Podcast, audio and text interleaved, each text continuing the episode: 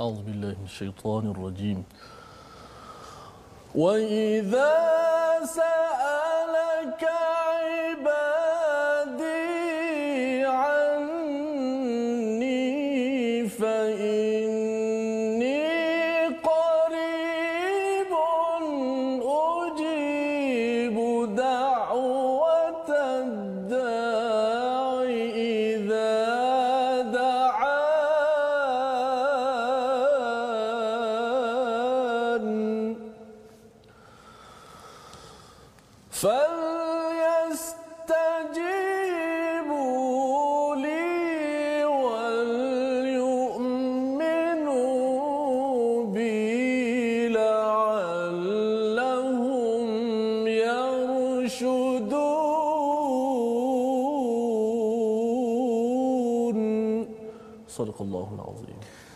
Surah Al-Azim. Assalamualaikum warahmatullahi wabarakatuh. Alhamdulillah wassalatu wassalamu ala Rasulillah wa ala alihi wa man walah. Syada la ilaha illallah.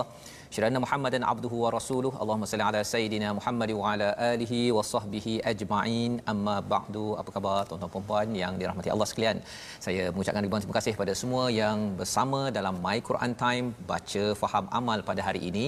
Alhamdulillah pada hari ini kita bersama dengan Ustaz Tirmizi Ali. Apa khabar Ustaz? Baik, Alhamdulillah. Alhamdulillah Ustaz ya. Kita ceria gembira pada hari ini. Kita biru sama Ustaz. Oh, kebetulan Ustaz. Alhamdulillah.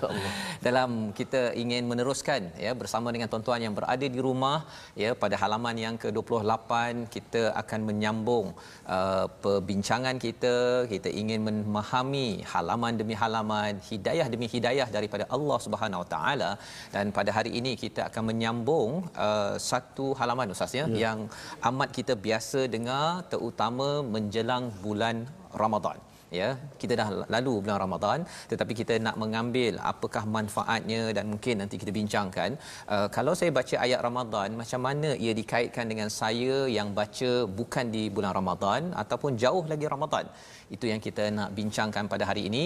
Jadi bagi tuan-tuan yang berada di rumah yang di depan Facebook ya uh, boleh kongsikan ustaz ya share di online sekarang agar kita boleh um, berkongsi dengan rakan-rakan apa rahsia ya kalau katakan ada yang bertanya soalan ustaz uh, atas kali muka surat 28 ini sambungan tentang wasiat. Apa hmm. kaitan dengan puasa? Apa kaitan dengan Quran? Dan apa kaitan dengan doa ha yang itu rahsia yang penting dan kalau tuan-tuan dapat jawapan ini tuan-tuan akan terkejut bahawa rupanya Allah ini memang sayang kepada kita ustaz ya jadi kita mulakan dahulu uh, majlis kita pada hari ini ya dengan doa rabbi zidni ilma ya Allah tambahkanlah ku ilmu kita mulakan dengan al-Fatihah bersama dengan Ustaz Tirmizi. Baik, terima kasih kepada Ustaz Fazrul. Eh, sahabat-sahabat Al-Quran, penonton My Quran Time, baca, faham dan amal. Alhamdulillah, seperti biasa kita memulakan bacaan daripada surah Al-Fatihah. Saya nak fokus sedikit saja pada ayat yang ke eh, Iyyaka na'budu wa iyyaka nasta'in. Iyyaka na'budu wa iyyaka nasta'in pada ayat kelima. Uh, antara perkara yang perlu diberi perhatian ialah pada kalimah na'budu. Na'budu ada huruf ain kat situ. Iyyaka na'budu. Ain yang tempatnya berada di tengah halqum kita. Iyyaka na'budu. Eh, Kita kena pastikan suara ain itu keluar daripada sini eh, supaya dapat ketepatan makhraj ataupun huruf ain. Kerana uh, antara kebiasaan kesalahan berlaku menukarkan ain kepada hamzah. Iyyaka na'budu uh, dengan hamzah. Itu kesalahan yang juga serius. Maka kita perhatikan huruf ain itu supaya kita dapat membetulkan huruf ain uh, sifatnya yang mana ain itu dia lebih sedikit huruf tu. Dia tak boleh nak seperti hamzah, dia mesti na'budu. Na'budu berkaitan dengan makhraj. Insya-Allah kita akan sentuh lagi terperinci apabila sampai pada bab makhrajul huruf. Baik, kita sama-sama membaca surah Al-Fatihah dengan uh, tarannum ataupun maqam uh, uh, bayati kurdi. Masya-Allah. أعوذ بالله من الشيطان الرجيم بسم الله الرحمن الرحيم الحمد لله رب العالمين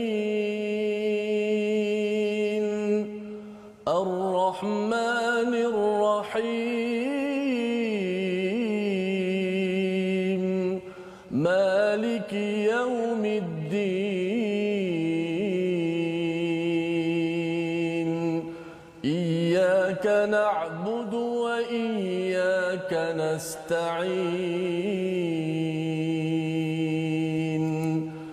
اهدنا الصراط المستقيم. صراط الذين أنعمت عليهم غير المغضوب عليهم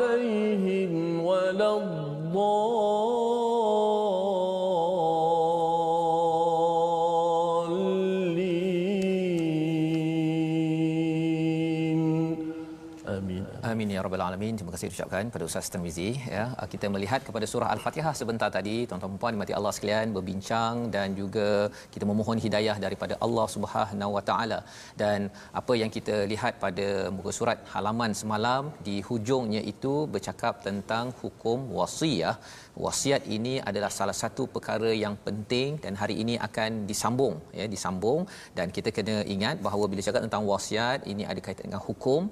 Uh, kita dalam program uh, program My Quran Time kita tidak berbincang hukum secara mendalam. Tetapi paling kurang kita tahu bahawa ayat ini ada kaitan dengan ayat pada surah lain. Dan salah satunya ialah surah An-Nisa yang kita akan bincang selepas ini Ustaz ya. Maksudnya ayat yang ke 180 itu ada kaitan dengan surah An-Nisa ayat 11 dan ada istilah nasah ya. Ha, nasah mansuh yang kita akan bincangkan sedikit. Mari kita tengok sinopsis bagi halaman ke-28 pada hari ini. Bermula pada ayat 182 kita akan menyambung wasiat yang wajib tetapi adakah uh, apa kaitan dengan mirath ataupun harta pusaka kita bincangkan selepas ini. Dan kemudian kita melihat kepada ayat 183 hingga ayat 185 ada kaitan kewajipan puasa tapi disertakan dengan uh, Quran. Ha, berkaitan dengan Quran dan ayat 186 nanti kita akan sambung ya uh, berkaitan dengan doa sebenarnya ya. Uh, berkaitan dengan uh, puasa dan doa itu amat rapat puasa Quran dan doa yang kita akan perhatikan sama-sama pada pada hari ini. Jom sama-sama bagi tuan-tuan yang berada di rumah kita mulakan bacaan ayat 182 hingga ayat 184 bersama pada hari ini insya-Allah. Baik, terima kasih Fadil Ustaz penonton-penonton, sahabat-sahabat Al-Quran. Alhamdulillah sama-sama pada hari ini kita masuk surah yang masih lagi surah Al-Baqarah, muka surat yang ke-28 uh, sebagaimana Ustaz Fazal sebut tadi sinopsis dia bagaimana uh, ayat berkenaan juga kewajipan puasa uh, juga ayat berkenaan uh, apa namanya wasiat kalau sebelum tu ada ayat berkaitan dengan kisos untuk memelihara masyarakat Betul. kemudian ayat yang berkaitan dengan wasiat untuk memelihara keluarga Masuk juga hari ini kita akan baca ayat tentang puasa untuk melihara diri kita Ustaz eh. Bagaimana Al-Quran itu begitu jelas membimbing manusia. Allah bimbing manusia dengan Al-Quran yang ada pada hari ini masya-Allah. Sama-sama kita baca 182 hingga 184. Insya-Allah. Auzubillahi minasyaitonirrajim. Bismillahirrahmanirrahim. فمن خاف من موص جنفا أو إثما فأصلح بينهم فأصلح بينهم فلا إثم عليه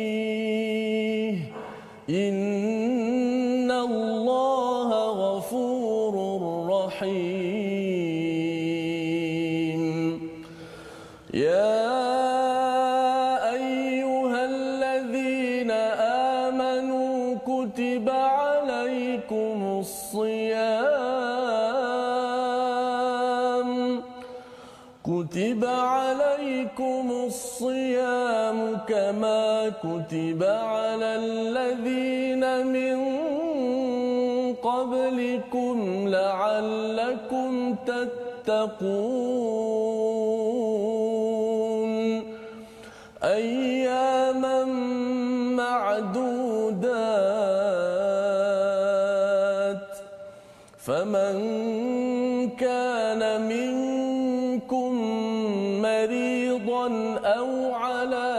سفر فعدة من أيام أخر وعلى الذين يطيقونه فدية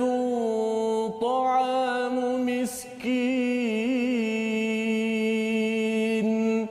فمن تطوع خيرا فهو خير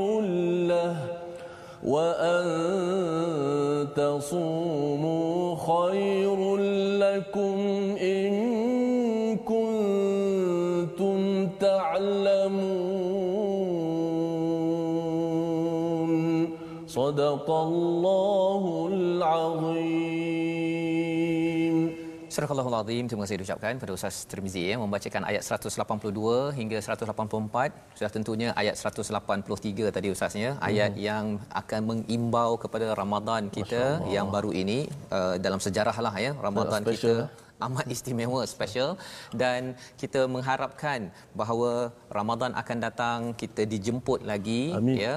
Amin, amin. ya rabbal alamin. Lantaran apa? Ada sesuatu istimewa. Kita lihat dahulu pada ayat 182 tetapi barang siapa yang bimbang jika pemberi wasiat berat sebelah atau melakukan kesalahan lalu dia mendamaikan mereka maka tiada dosa baginya. Sesungguhnya Allah Maha Pengampun lagi Maha Penyayang. Jadi ini adalah sambungan kepada perbincangan kita semalam dalam ayat 180 dan ayat 181 di mana berkaitan dengan kewajipan wasiat dan ayat 180 tuan-tuan perlu maklum bahawa selepas itu ada turun surah An-Nisa ayat yang ke-11 ya menceritakan ataupun memansuhkan ya mm-hmm. uh, kepada wasiat itu uh, hanya untuk orang yang tidak berada dalam uh, faraid ataupun miras harta pusaka.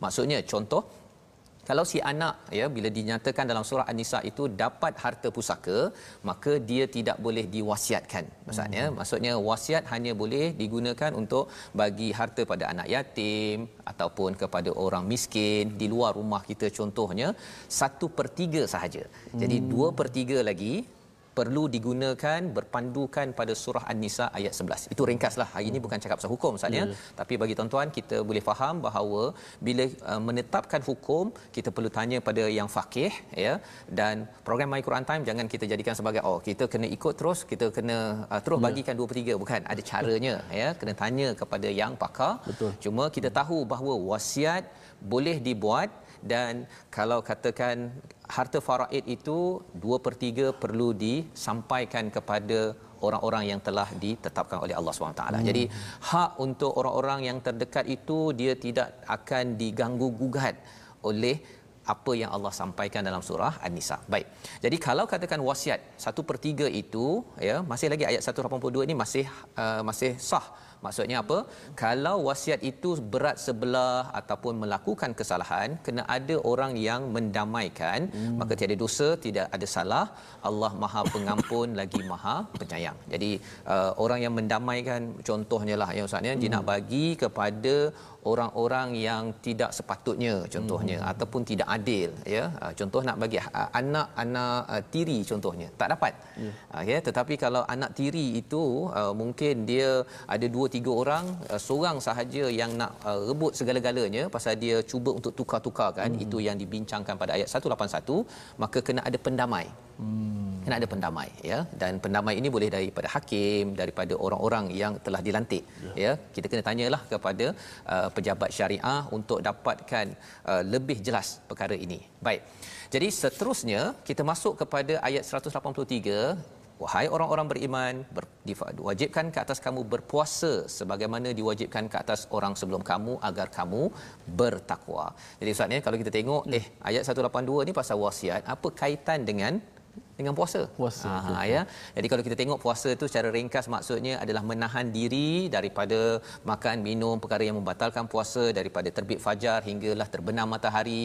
Kalau itu imsak ataupun tahan diri, sebenarnya ayat-ayat yang sebelum ini ya bercakap tentang qisas ataupun sebelum itu lagi tentang bir ya tentang uh, kebajikan, tentang qisas dan juga wasiat, ia adalah amalan orang bertakwa dan bagaimana nak membina takwa ialah apabila kita dilatih oleh puasa. Misalnya maksudnya kalau kita boleh latih puasa tahan diri daripada perkara yang halal makan hmm. minum kan halal. Kita hmm. boleh minum. Tapi bila sampai bulan Ramadan kita boleh imsak boleh tahan diri. Maksudnya itu latihan untuk kita tahan diri daripada ambil harta yang tidak hak dalam pewarisan contohnya. Hmm, okay. Jangan jangan apa uh, apa istilahnya uh, gelojoh sangat, tamak tamak sangat hmm. pasal apa? Itulah yang diajarkan dalam puasa perkara yang halal pun kita tahan apatah lagi perkara yang haram ataupun bercakap tentang kisas maksudnya kalau Allah cakap peraturannya begini-begini jangan tamak sangat untuk kita mohon contohnya dia nak minta harta apa uh, duit uh, apa ransom kan ataupun uh, apa uh, diat ha contohnya Maksudnya kalau dibunuh saya nak minta kalau boleh saya nak minta satu trilion contohnya kan. Uh, berpada-padalah perkara itu ya kerana apa? Walaupun ada hak tetapi kita kena ingat jangan sampai kita menggunakan ya ada orang ustaz ya dia gunakan uh, peraturan itu untuk jadi kaya. Ha, jadi dia buat plot untuk membunuh seseorang agar nanti dapat dapat duit uh, ganti rugi padahal itu bukanlah roh sebenar daripada peraturan tersebut ia adalah untuk menjaga kebajikan orang-orang yang ditinggalkan oleh yang di, dibunuh. Baik. Hmm. Jadi dalam ayat 183 ini wahai orang-orang beriman difardukan pada kamu puasa seperti mana orang-orang sebelum kamu agar kamu bertakwa ya apakah yang kita boleh belajar daripada ayat ini untuk membina takwa? Selain daripada solat daripada zakat puasa adalah adalah latihan yang penting ya. Saum. Dan kalau kita tengok sejarah ya saum ini ada kaitan dengan latihan yang diberi pada kuda ustaz kalau sebelum berperang ya kuda itu akan ditahan daripada makan minum dilatih dihenjut lari sekuat mungkin di padang pasir. Jadi bila dia dalam latihan itu sudah kuat tanpa makan minum maka kuda itu sudah layak untuk masuk berjuang. Dan ketika tak ada makan minum ketika berperang ustaz kan tak boleh pula eh, nanti kejap kan? Nak pergi cari air dulu kuda tu minum. Kalau kuda itu sudah dilatih maka insya-Allah selepas daripada latihan itu boleh dia berjuang. Apa kaitan dengan kita? Kalau kita berpuasa pada bulan Ramadan contohnya, kita dilatih seperti kuda, ya. Kalau tak makan, tidak minum, tidak mengambil perkara yang halal pun boleh tahan, maka sudah tentunya kita ini sudah jadi pejuang yang mampu meneruskan 11 bulan seterusnya dengan sijil takwa oh. ya la'allakum tattaqun maksudnya dia boleh jaga diri dia takwa daripada perkataan wiqayah maksudnya ialah Uh, menjaga diri daripada segala masalah dengan meminta bantuan daripada Allah Subhanahu Wa Taala. Jadi Allah beritahu kepada kita apakah peraturannya ya pada ayat 184 ayyamam ma'dudat ya ada beberapa hari beberapa yang ditentukan beberapa hari hari itulah yang dinamakan bulan Ramadan tetapi tidak ada bulan Ramadan dinyatakan ustaz ya dicakap mhm. beberapa hari sahaja Ramadan akan muncul pada ayat seterusnya sekali sahaja dalam al-Quran mengapa nanti kita tengok maksudnya Allah nak mengangkat satu bulan namanya bulan Ramadan tempat Allah nak bagi hadiah. Ha macam ini ustaz ya. Ada ah, hadiah. Ada hadiah hmm. ya. Ha ya. Allah nak bagi hadiah dan hadiah ini sebenarnya hanya dapat diperoleh bagi orang yang yang betul-betul buat persediaan. Apa hmm. persediaannya? Puasa ya. Ha, jadi apakah syaratnya? Faman kana minkum maridan Allah beritahu yang sakit yang musafir uh, fa'idatun min ayyamin ukhra dia kalau dia nak ganti dia boleh ganti pada hari lain. Hmm. dan bagi orang yang ya kalau kita tengok di sini bagi orang yang sukar menjalankannya wajib membayar fidyah iaitu memberi makan seorang yang miskin tetapi barang siapa yang dengan rela hati melakukan kebaikan maka itu adalah lebih baik baginya dan puasamu itu lebih baik bagimu jika kamu mengetahui.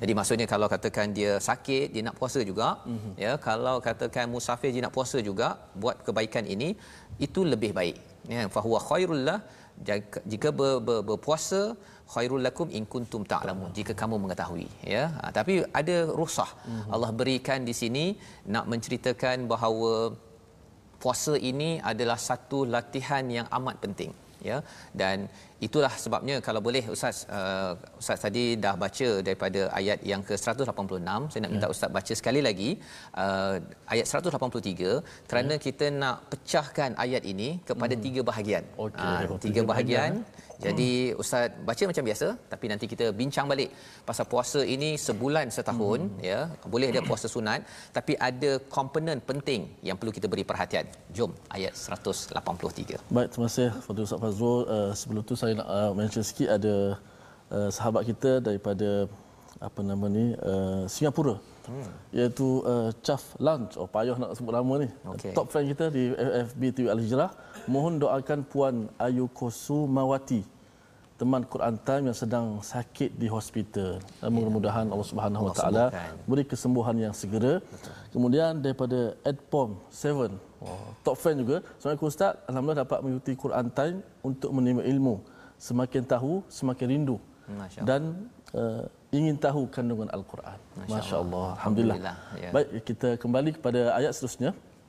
183 Ustaz. 183. 183. Ya ayyuhallazina amanu. Oh, kita kena bersegera kerana Allah Taala seru kita dengan panggil orang-orang yang beriman. Yang beriman. Uh, saya pernah uh, dengar satu uh, kupasan dia kata uh, kalaulah apa nama ni kita dipanggil oleh seseorang kita rasa seronok. Mungkin Seronok. Sultan panggil ustaz. Oh ya. Ustaz rasa macam mana ustaz? Yalah kalau nak bagi hadiah ah, kan panggil kan? tu takkanlah kan? dia nak panggil ah. saja-saja kan. Ya. Kita rasa teruja sangat rasa seronok ah, kalau sultan panggil. Betul. Ini kan orang yang paling hebat Allah Subhanahu Wa Taala. Panggil pula panggilan yang paling berharga iaitu iman orang-orang yang beriman. Jom kita buktikan tiga perkara ustaz eh? pecahan tiga tadi. Tiga perkara. Okey. Satu ayat 183. A'udzubillahi minasyaitonir rajim. Bismillahirrahmanirrahim. Ya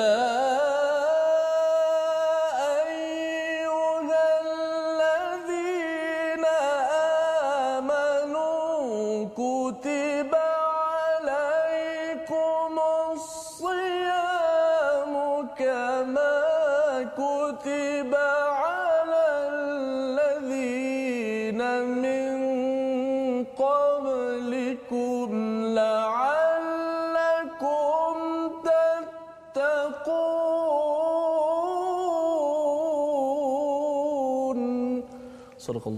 Surahul Azim. Wahai orang-orang yang beriman, bahagian satu Ustaz ya, telah ya. difardukan kepada kamu berpuasa seperti mana telah difardukan pada orang sebelum kamu. Bahagian yang kedua, la'allakum tattaqun. Bahagian yang ketiga. Ya. Sijil ha? Sijil ya. Tidak semua orang yang dapat sijil tersebut sebagai output ya, kerana nombor satu inputnya ialah iman. Maksudnya jadi iman ada enam rukun iman. Bila dipanggil saja wahai orang-orang yang beriman kena cek balik oh saya ni iman pada Allah pada nabi pada malaikat pada akhirat pada qada qadar pada rasul. Enam-enam rukun iman ini perlu dimantapkan seperti mana kita belajar semalam.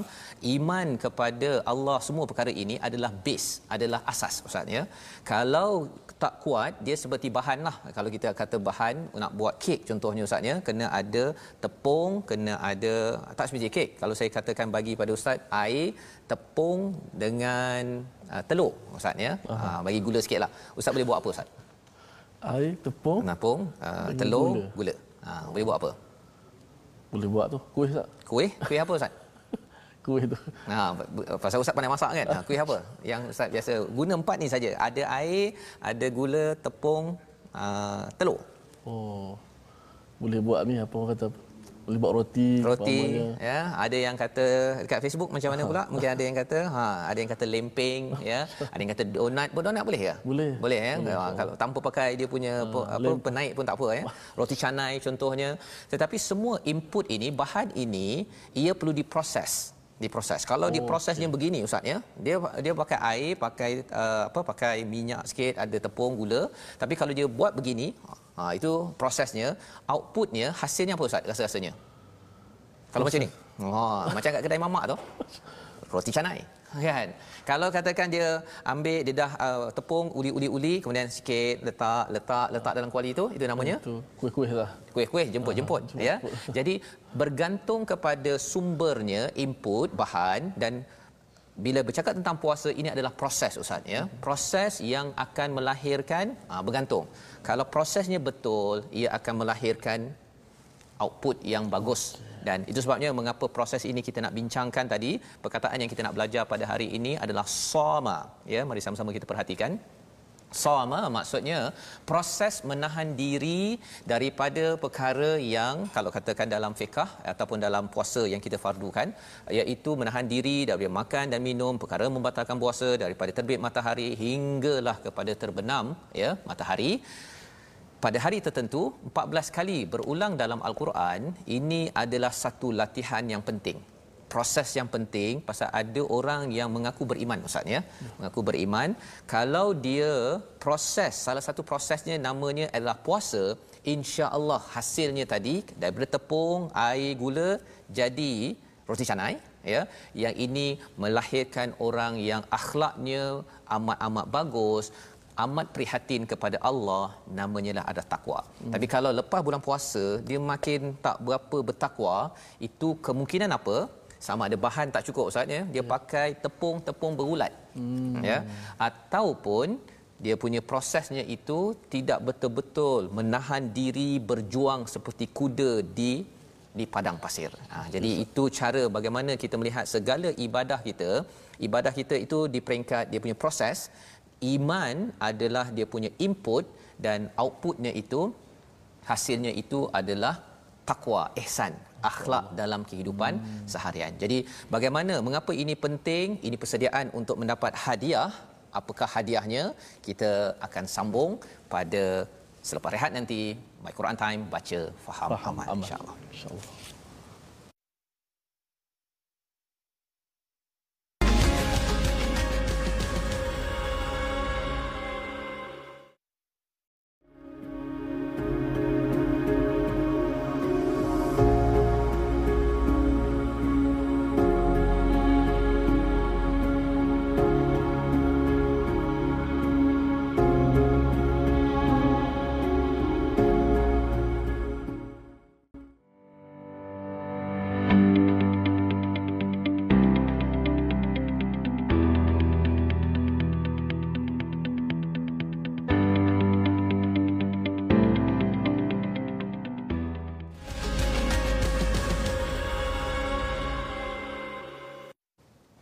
Alhamdulillah sahabat-sahabat Al-Quran kita kembali dalam My Quran Time baca faham dan amal untuk menyambung bahagian uh, muka surat yang ke-28 ayat yang 185 hingga 186 insyaallah uh, sebelum kita masuk sedikit uh, segmen tajwid saya mengajak kepada semua sahabat-sahabat sekalian untuk bertemu ataupun bergabung di uh, platform rasmi kita yang mana kita ada dua Facebook akaun Facebook. Antara yang pertama sahabah Al-Quran my hashtag Quran Time yang kedua, my hashtag Quran Time. Dan kita juga ada YouTube, my hashtag Quran Time Official.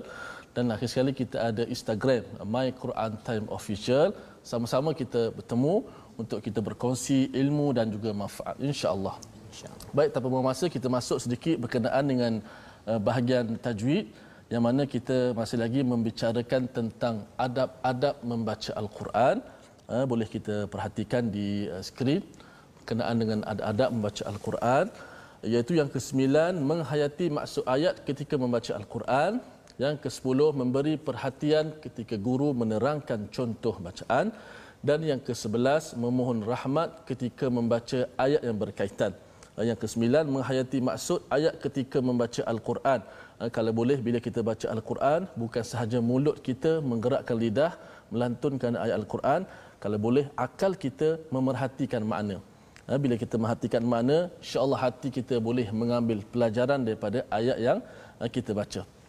Dan uh, memberi perhatian apabila guru menerangkan kalimah-kalimah berkaitan dengan al-Quran sebagaimana uh, Fadil Ustaz Fazrul sebut tadabbur al-Quran kita dapat pelajaran yang begitu banyak daripada perkataan-perkataan dan juga ayat yang Allah Taala sampaikan ke-11 tadi memohon rahmat. Bila kita baca ayat Quran, ada ayat-ayat seperti mana kita baca Rabbana atina fid dunya hasanah, atina min ladunka rahmatan wa hayyi lana min amrina rasyada. Ayat-ayat berkaitan doa, berkaitan dengan syurga, kita boleh memohon. Kita angkat tangan, Ya Allah, kurniakanlah aku syurga. Kita baca ayat-ayat berkaitan dengan neraka umpamanya. Kita berhenti sekejap, Ya Allah, jauhkanlah aku daripada neraka. Itu antara uh, cara-cara kita berinteraksi dengan Al-Quran. Mudah-mudahan sama-sama kita amalkan. Sila ya.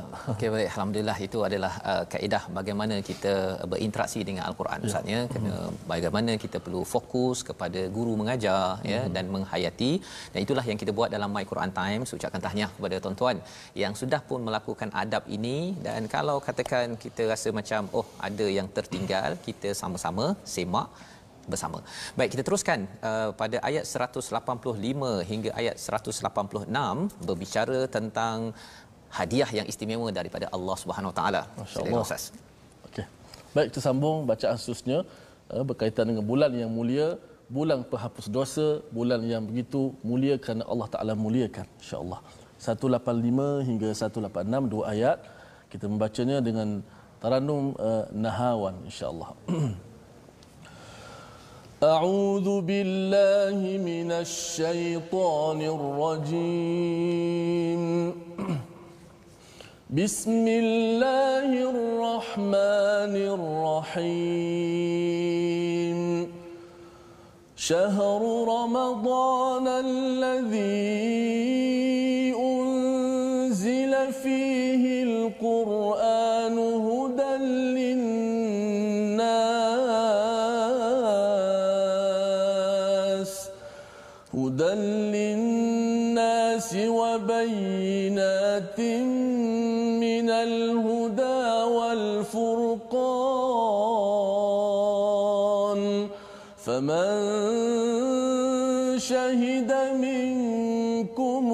الشهر فليصم ومن كان مريضا أو على سفر فعدة من أيام أخر. يريد الله بكم اليسر ولا يريد بكم العسر ولتكملوا العدة.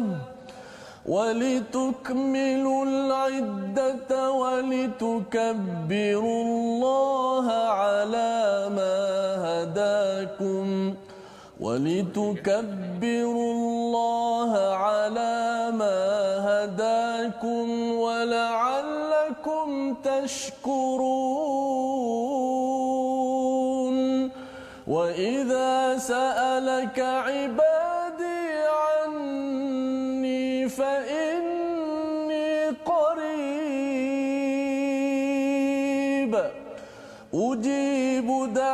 دعوة الداع إذا دعان.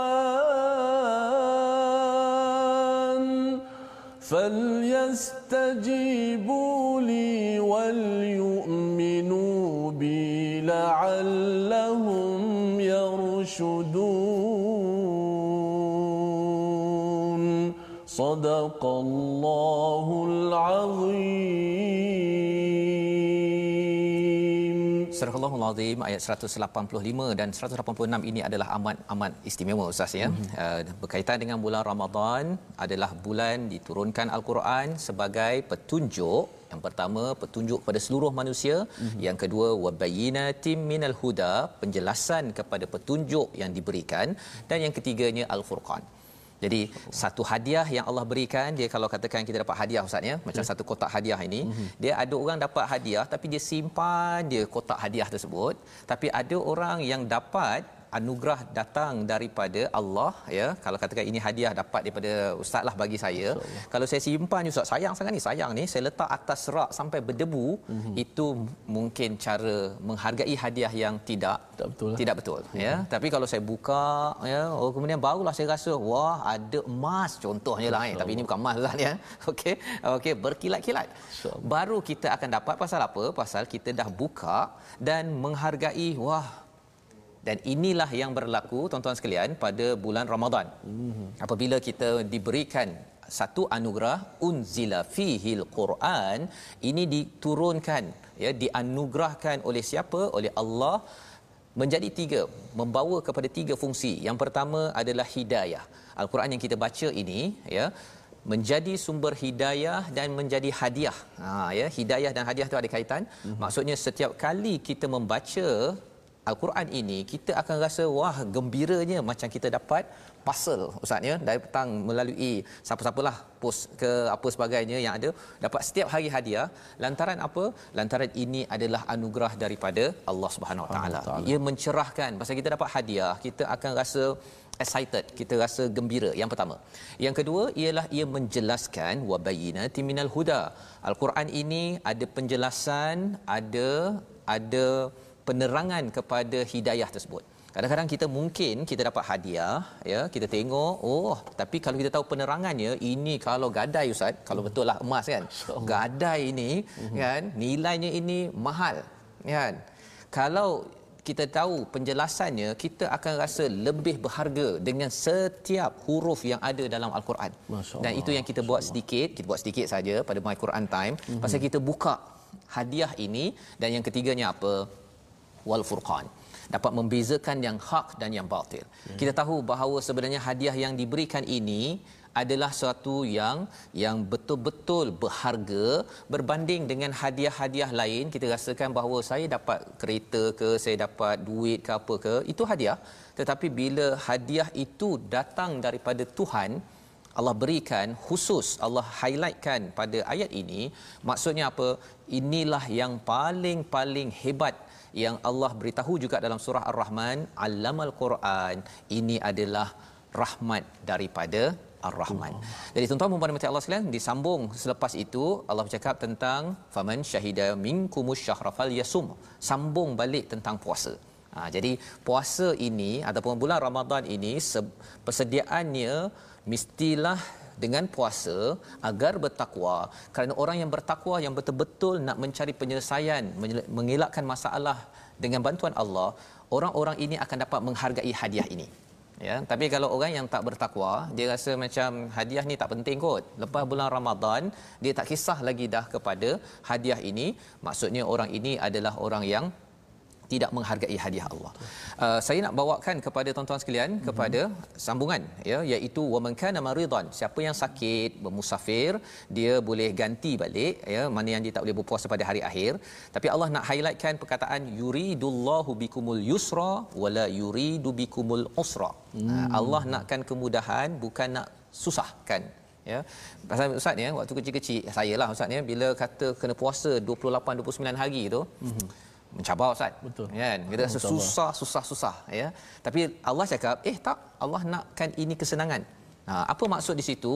Satu ialah kita kena puasa sebulan ya ustaz. Cuba hmm. bayangkan kena puasa 6 bulan. Allah masyaallah kan? Kita rasa ya Allah bersyukur pasal bukan 6 bulan. Mana daripada 365 hari hanya 30 hari 30 hari je. 30 hari. Satu. Yang keduanya apa? Selepas kita berpuasa itu kesannya ialah dari segi kesihatan kita. Oh. Lepas kita berpuasa itu kita pasal banyak baca al-Quran, kita akan dapat hidayah. Itu sebabnya selepas itu ayat itu menyatakan uh, walituk milul iddata ya lengkapkan jumlahnya bertakbir pada Allah atas hidayah. Pasal dengan 30 hari itu ia membuka ruang hidayah yang lebih besar. Maksudnya daripada hmm. orang yang tak pernah semayang berjemaah, tak semayang tarawih, tak pernah baca Quran, tidak kisah-kisah kisah. Pada waktu bulan Ramadan ini uh, ada seorang uh, guru saya ketika di luar negara dahulu dia kata bulan Ramadan ini ajak kepada non muslim kepada orang yang degil-degil ini ajak makan buka puasa pun okey. Pasal apa? Ruang hidayah amat besar pada bulan pada bulan Ramadan. Ramadan. Dan kalau adakan dapat hidayah ini la'allakum tashkurun wa la'allakum tashkurun, apa kesannya?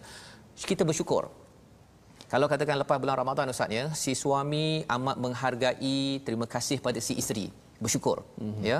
Si isteri dapat lagi menghargai pada si suami. Mm-hmm. Lepas Ramadan makin bahagia ustaz kan? Maka pada waktu itu kita akan nampak wah kalau boleh Ramadan ini orang soleh pada zaman dahulu kalau boleh nak Ramadan ni sepanjang tahun ustaz pasal apa? Betul. kesan daripada beribadah bersama Quran dan wala'allakum tashkurun. Ya jadi pada bulan Ramadan dengan Quran Quran akan melahirkan orang yang lebih bersyukur. Seperti mana tuan-tuan perhatikan dalam my Quran time ini tuan-tuan akan rasa wah banyak sangat hadiah bersyukur setiap hari dapat hadiah. Yang Allah tambah lagi pada ayat 186 itu bercakap tentang doa, doa juga doa. berlaku pada bulan Ramadan tapi bukan sekadar pada bulan Ramadan. Saya nak minta ustaz walaupun tadi dah baca awal ustaz ya mm-hmm. tapi ayat ini penting terutama tadi ada nampak ya ada yang sakit ada yang tidak sihat betul hmm. kita memahami ayat 186 ustaz boleh tolong ulangkan silakan Baik, kita baca ayat 186 A'udzubillahi minasyaitonir rajim وإذا سألك عبادي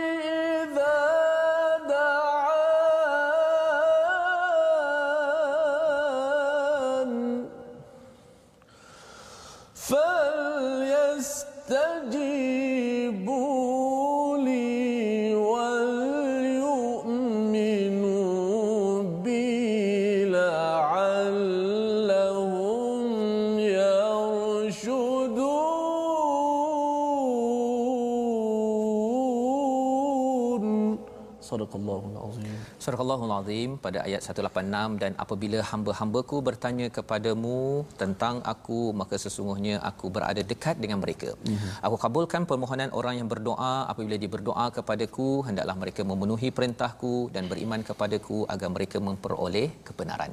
Tuan-tuan dan puan Allah sekalian bila bulan Ramadan kita dapat Quran Ustaz ya kita akan jadi orang yang amat bersyukur pasal apa bila kita siapkan diri dengan puasa kita dapat jadi orang yang bertakwa ya Allah saya perlukan jawapan daripadamu ya Allah untuk selesaikan banyak masalah diri ini keluarga saya masyarakat saya. Maka Quran sebagai hadiah daripada Allah bila kita makin berinteraksi dengan hadiah ini kita rasa amat suka dan kita menjadi orang yang amat bersyukur apa kesan bila kita jadi orang yang amat bersyukur pasal dah dapat banyak hadiah daripada Allah Ustaz ya. Setiap mhm. hari rasa kalau ada masalah Allah pasti bagi hadiah pada saya. Mhm. Lepas bulan Ramadan pun kita rasa baik saya baca Quran, my Quran time tak cukup saya baca sendiri. Kerana apa? Pasti Allah akan bagi hadiah lagi banyak kepada saya. Kesannya ialah kalau orang itu ibadi. Ha, perkataan dalam Al-Quran ini bila Allah menggunakan perkataan ibad, itu maksudnya apa Ustaz? Hamba yang yang disayangi. Ha, jadi kalau abid itu dia ada ancaman eh? ada ancaman ya. Ha, jadi tuan-tuan bila ibadur rahman maksudnya hamba yang disayangi oleh ar-rahman. Hmm. Bila Allah bercakap begini wa idza salaka ibadi hambaku yang disayangi walaupun terjemahan tidak diletakkan perkara tersebut ya fa inni qarib Biasanya dalam Quran wa idza sa'alaka ini nanti akan cakap qul ataupun qala ya tapi di sini tidak ada perkataan qul Maksudnya terus, ya? Terus Allah menjawab sesungguhnya aku dekat. Allah amat dekat ya. Jadi apakah yang berlaku di sini? Kalau kita tengok anni ini maksudnya seorang hamba bila dia dah rasa ya Allah aku perlukan ya hamba yang disayangi ini uh, perlukan engkau ya Allah. Anni. Saya ada masalah hari ini ada kawan saya sakit ataupun saya sakit hari ini saya ada masalah duit ada masalah keuangan ada masalah keluarga bila katakan apa sahaja masalah seorang hamba Ustaz ya seorang hamba tu dia sentiasa ada masalah. Mm-hmm. abd anni dia kaitkan dengan ya Allah maka Allah cakap fa inni qarib. Hmm. maksudnya apa? Dia boleh cakap tuan-tuan boleh ada ada keluarga yang buat masalah kita boleh cakap keluarga aku ni masalah betul. Ha, contoh kan? Tapi bila anni dikaitkan dengan Allah apa perkataan kita jadi? Ya Allah masalah masalah dalam keluarga aku banyak sangat ya Allah. Mm-hmm. dia dah jadi doa dia dah jadi doa. Tambah ya Allah boleh tambah ya Rahman ya Rahim apa sebagainya tambah sahaja dia dah mula dikaitkan tentang aku. Maknanya rintihan tadi jadi doa. Rintihan. Ya jadi semua macam contohnya tuan-tuan kata macam sekarang tengah dengar sekarang ni tak pasti nak makan apa kan? Mm-hmm. ya Allah nak makan apa lepas ni ya Allah. Itu jadi doa jadi doa ya ha, nanti adalah adalah sesuatu apa Allah cakap uji budak wa tadai idza da'a masyaallah ini ustaz ya aku menjawab Allah menjawab dakwah itu maksudnya apa satu doa ustaz Ya, kalau doa itu banyak doa. Hmm. Ini dakwah satu doa. Siapa yang berdoa? Orang yang solat ke, orang yang khusyuk ke, orang yang bertakwa ke? Allah cakap ada. Ada itu maksudnya orang yang berdoa. Bukan semestinya orang itu orang Islam, bukan semestinya orang tu solat. Dia mungkin berdoa ya Allah aku perlukan sangat bantuanmu ya Allah. Padahal dia tak solat pun. Allah tak cakap di sini al musallin tetapi Allah cakap ada apa kata Allah? Allah jawab. Dan soalannya ialah ustaz ya Allah jawab ketika bila? Ha kan? Sebelum kita doa of course lah, tak tak ustaz ya. Semasa ke ataupun selepas kita berdoa jawapannya ialah apa? Idza da'an Allah jawab semasa. Contohnya lah tadi kan? Bila kita cakap saja ya Allah tak tahu ya Allah nak makan apa contohnya lah kan ustaz ya? Sebenarnya bila Allah menjawab sahaja ya maka sudah berlaku lah. Adalah orang yang dah masakkan proses ada proses dah berlaku dah. Allah jaga ya? Syaratnya apa? Falyastajibu li oh, ya? Ha, syarat ada sah ha, ada syarat ya? Hmm. falyastajibu li bila Allah jawab lepas tu kita kena jawab pula ikut kepada Allah ya Allah panggil Allahu akbar Allahu akbar. Contohnya jawab ya. Oh ya Allah aku kena semayang ni ya Allah. Wal yu'minu bi percayalah betul-betul pada Allah. La'allahum yar yarshudun agar kamu mendapat kebenaran atau petunjuk kebenaran ini. Jadi ceritanya apa Allah utamakan kita punya permintaan. Uh-huh. tapi syaratnya selepas itu ialah kita pun kena tunaikan permintaan Allah barulah Allah akan kabulkan lebih banyak oh. lagi doa kita. Ya? Dan Allah mulakan dengan kita dahulu pasal kita hamba tuan-tuan sekalian. Kita penuh banyak banyak masalah dan kita perlu banyak hadiah demi hadiah demi hadiah. Macam mana nak menjemput banyak hadiah daripada Allah sehingga ditunjuk pada jalan yarsyudun ustaz ya? Mm-hmm. bukan yahtadun dekat sini yarsyudun ya, ada beza ya kalau yahtadun itu dapat hidayah kalau kita pakai apa uh, GPS kan mm-hmm. kita kadang-kadang turn right kan ke kanan ke kiri ke kanan kita first time pertama kali kita mungkin mm-hmm. gelabah kan? Itu yahtadun eh yahtadun uh-huh. tapi bila kita dah berpengalaman ya dalam apa saja masalah kita mesti dah tahu dah. Bila uh, GPS kata turn right pun kita kata tak apalah tutup pun tak apa. Saya tahu dah jalan yang betul. Itu namanya rusudun dia sudah matang dalam hidayah. Dia tahu dah bahawa tak payahlah sibuk-sibuk sangat. Kita tahu Allah ada. Itu namanya orang yang dipimpin kepada hidayah yarsyudun hmm. macam mana jadi begitu? Kerana mereka selalu berdoa kepada Allah. Walau isu nak makan apa hari ini Betul. dia tak cakap nak makan apa hari ini. Ya Allah dalam hatinya bercakap ya Allah saya nak makan apa hari ini ya Allah? Kan? Ha, bukan saya nak makan siapa. Ha, itu lain macam maksudnya. Okey. Saya nak makan nak makan apa?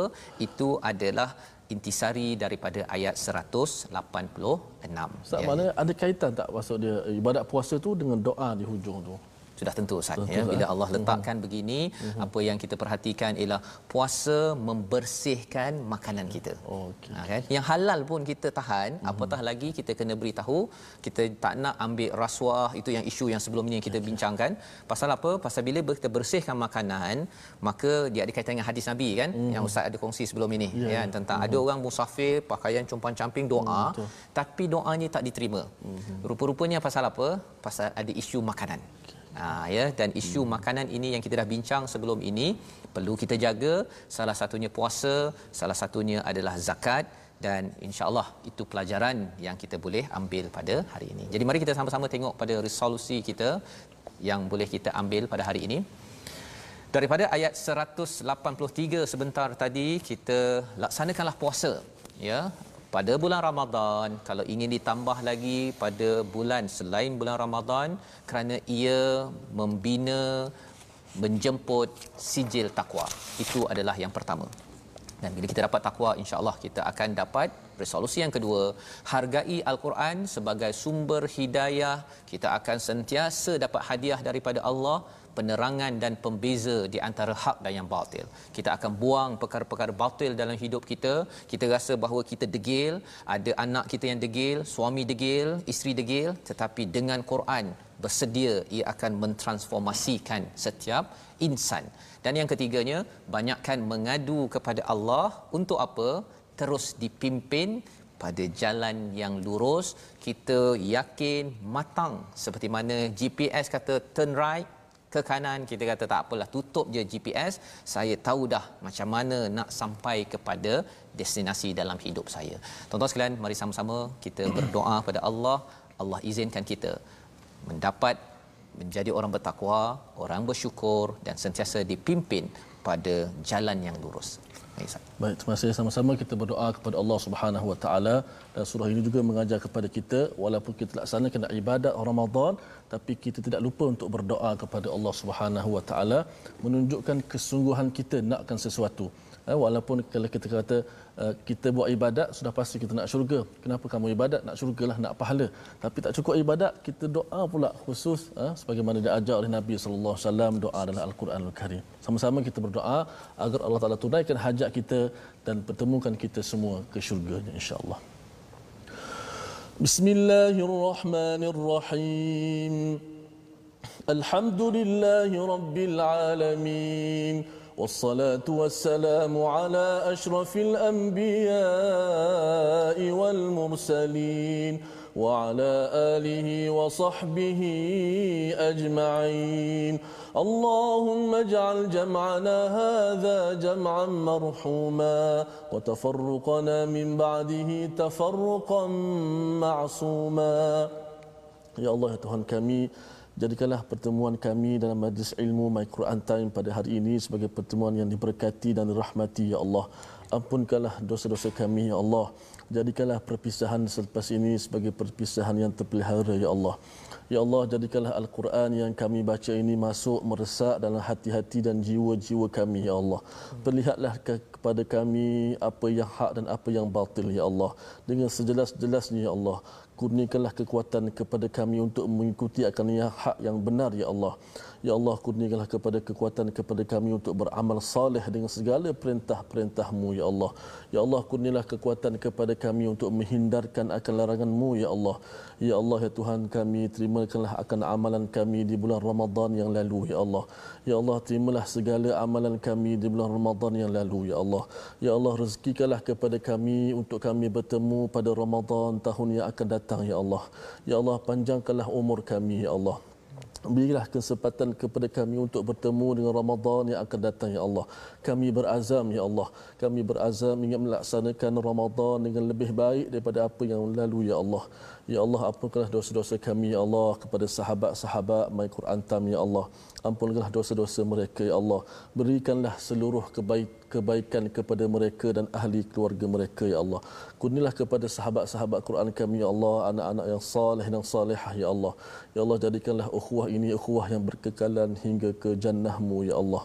Wa sallallahu ala sayyidina Muhammad wa ala alihi wa sahbihi wasallam. Walhamdulillahi rabbil alamin. Amin amin ya rabbal alamin. Terima kasih diucapkan pada Ustaz Tirmizi membacakan doa moga-moga kita menjadi orang yang dipimpin di jalan yang lurus. Kita ingin sebarkan mesej hadiah daripada Allah kita nak buka pada setiap hari ini itulah wakaf untuk ummah sebagai satu platform kita menjemput pada tuan-tuan untuk menyumbang berwakaf agar hadiah daripada Allah ini dapat kita sebarkan dapat kita kongsikan dengan ummah agar ummah ini dipimpin di atas jalan yang jalan yang lurus.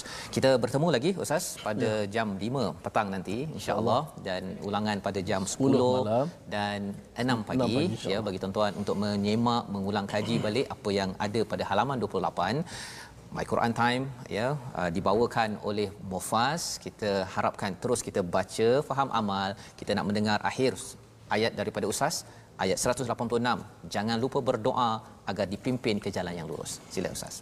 A'udzubillahi minasyaitonirrajim. Bismillahirrahmanirrahim. Wa idza